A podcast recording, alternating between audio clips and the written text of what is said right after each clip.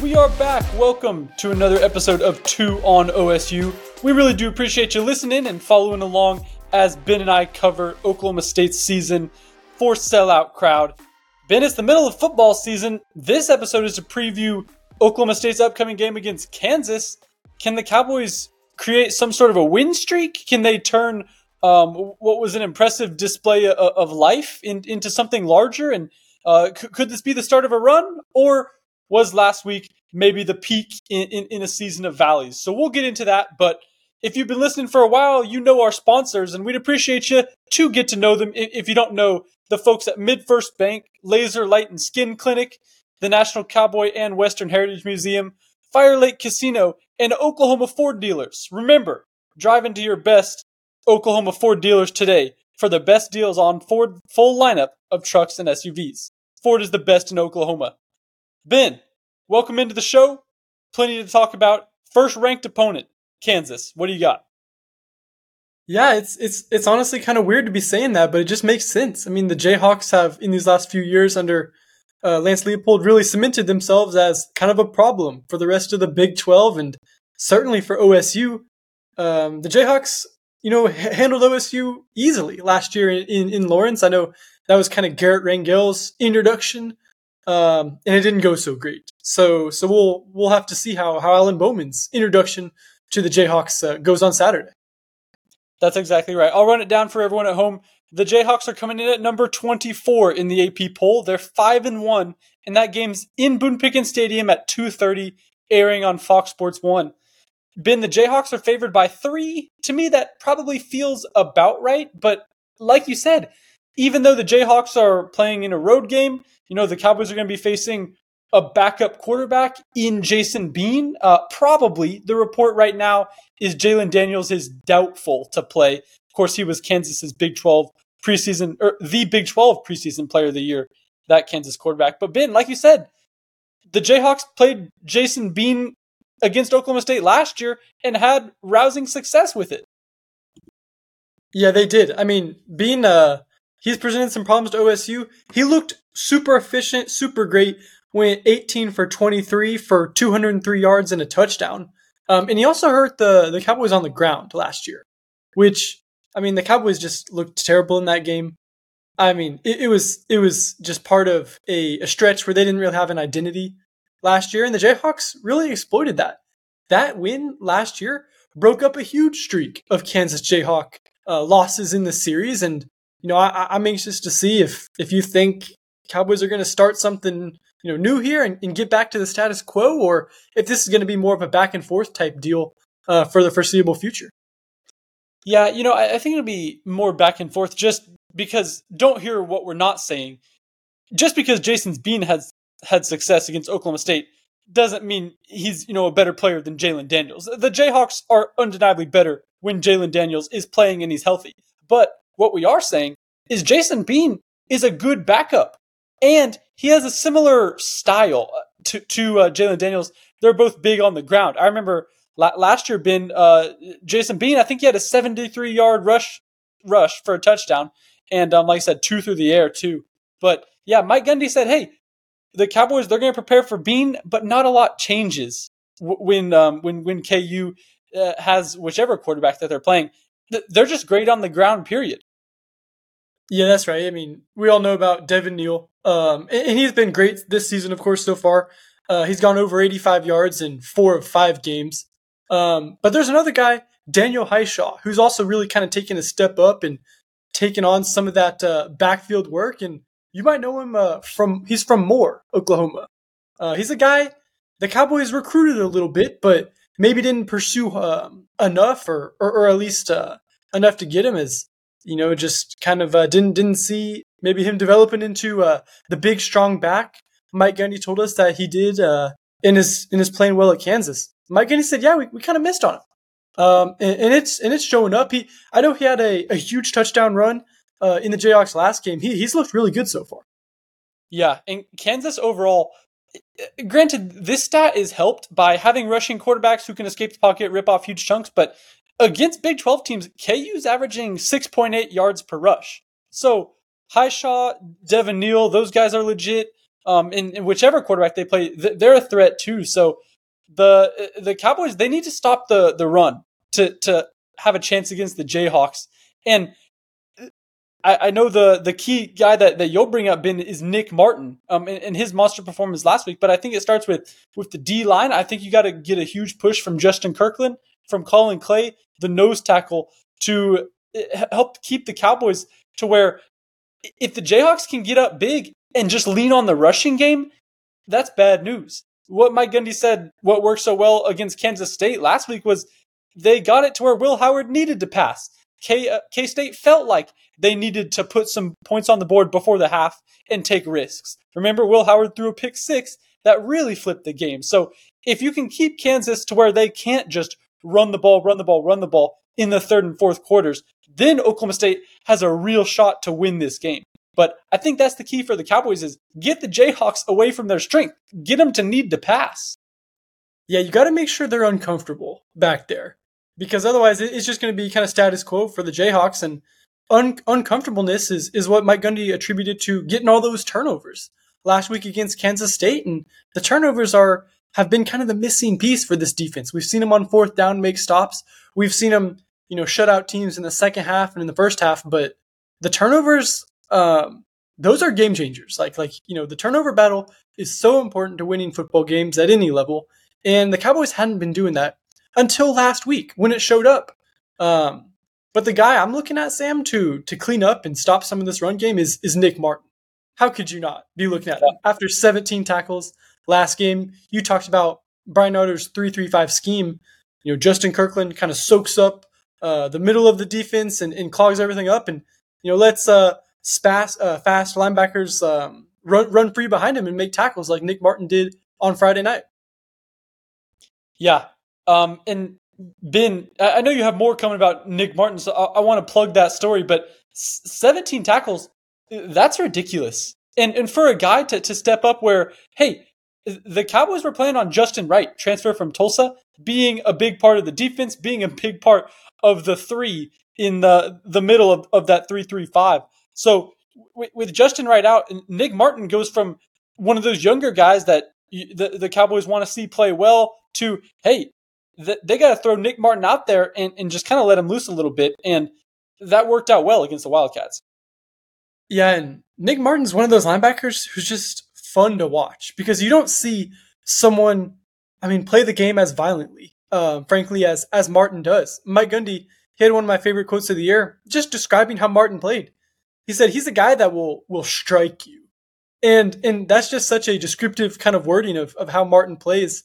I talked to Coach uh, Josh Gibson, who is a uh, head coach at Pleasant Grove High School in, in Texarkana, where Martin's from and where Martin played. And I mean, that Texarkana team is a juggernaut. They just knocked off the number nine team in all of Texas and beat them by, you know, like 40 points. Um, but Pleasant Grove coach, he, he told me Nick Martin is the most physical player he's ever coached.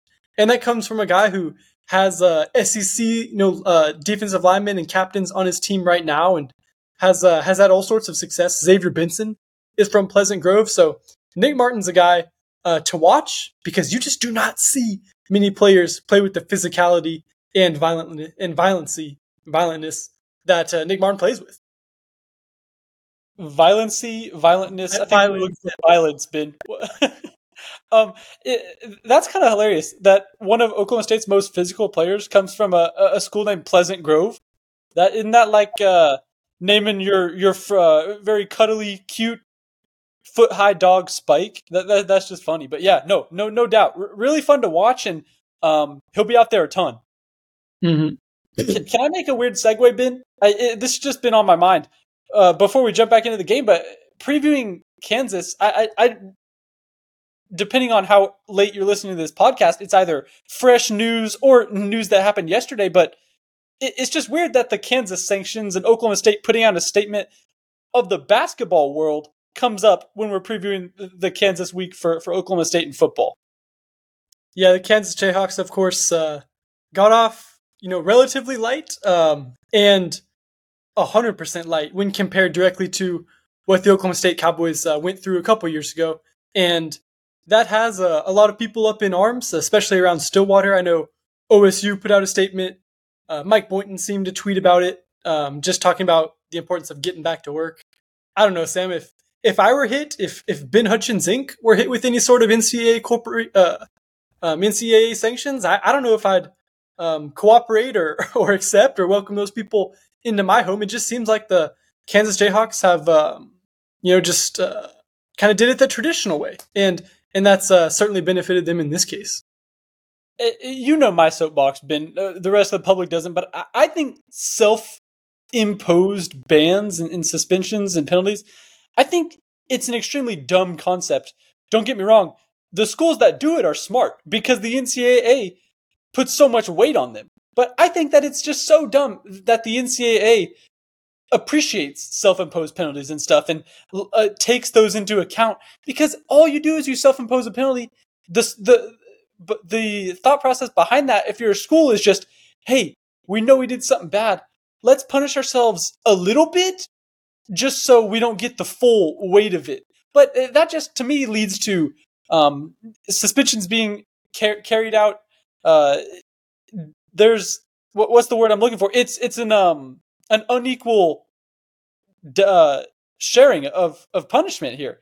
It's I I don't I don't like self imposed bans. I, I hate that whole concept. It it feels maybe like the kid who uh, hits hits a baseball, you know, through through the window and breaks the window, and um, he knew he wasn't supposed to be playing baseball in the backyard, but he goes in and says, "Hey, you know, mom, like like like I, I broke that window. Um, I'll, I'll go sit in timeout as a way to get out of maybe the uh, the grounding or the the Xbox getting taken away. It just seems seems kind of like that, and I don't know. I don't think self-imposed penalties are really seen in a lot of areas outside of college sports. Exactly. Ben, let's get back on track. Talk about the Kansas game. The Cowboys. This is worth stating. They still are looking for their their first ranked win. This will be the first ranked opponent that they've played so far. Maybe a lot of people thought it would be Kansas State, but Kansas State ended up being just outside of, of uh, the top 25 last week. Ben, who needs to step up for, for the Cowboys. And I know we're we're in agreement on this. We both had one player that we wanted to talk about. T- tell the folks about the guy that we think Oklahoma State needs to have a good game and could be poised for a breakout. Rashod Owens is the guy um, at wideout for the Cowboys who's going to need to to step up and have a big game. And I mean, Rashod Owens is a guy who's been around a, a long time, is a veteran guy, a stable presence in the Cowboy uh, receiving room, and just one of the guys I think people look to. Um, and and he's he's not been able to to stay on the field a lot in his career and has has battled some injuries and um, now is the time for for Rashod Owens to really break out and and he and he he played well against Kansas State um, and he needed to Sam because there's no more De'Zhaun Stribling. Um, I, I, mean we've seen uh, Arland Bruce, uh, you know the the Cowboy wide receiver transfer, not even be able to take the field. So now without Stribling for the entire season, the the Cowboy uh, microscope. The microscope is on the Cowboy wide receiver room, and I think Rashod Owens is going to have to be one of those guys um, who's been in the system a long time, knows what to do. Uh, I think he's going to have to be one of those guys to to have a big rest of the season and a big game to knock off the ranked team. Okay, maybe not in agreement as much as we thought because um, I, we talked about the receiver room. I was thinking more Jaden Bray. I, am waiting for that big game for, from Bray. He has the most yards uh, of any Cowboy receiver this year, 198. Um, and Presley has 138. So uh, that's where you're at. Pre- Presley being number two. But I guess I'm just waiting for that Jaden Bray explosion, and it's felt close. Alan Bowman, he's thrown he's thrown nice deep balls, maybe just a little off. Maybe there's some catchable balls that, that don't happen, but I'm waiting for the the Jaden Bray 130 yard two touchdown game that I think will probably come at some point, especially like you said, Ben, with Oklahoma State being down some targets, I think Jaden Bray will get some passes drawn up his way. He'll be an emphasis for Kasey Dunn. Um, but yeah, in, in Kansas, they have some hard hitters in that secondary. Uh, I, I, always like have have like, watching Cobee Bryant play the the Kobe with the C, um, the the Jayhawks cornerback there, and he has two interceptions this year, so he's tied for the lead. But Kenny Logan, man, he's just a hard hitter, senior safety back there. So um, I, I don't know if you were in, I forget which huddle you were talking to in, in preseason or um, this week talking with players, but we were talking with Brennan Presley a little bit about it. And he's like, yeah, I know. I know those guys are, are hard hitters. So he's aware of it. But Um, Brennan's role in the Cowboy receiving room, I thought became a little more defined. He got like eight or nine touches last week, threw a pass, caught passes, um, rushed. But that's Brennan's role is being the all around guy who helps Oklahoma State move the chains. And Jaden Bray has the chance, I think, or Rashod Owens in your case, Ben, to be maybe the guy that blows the top off the defense once or twice and gets 150 yards or something like that.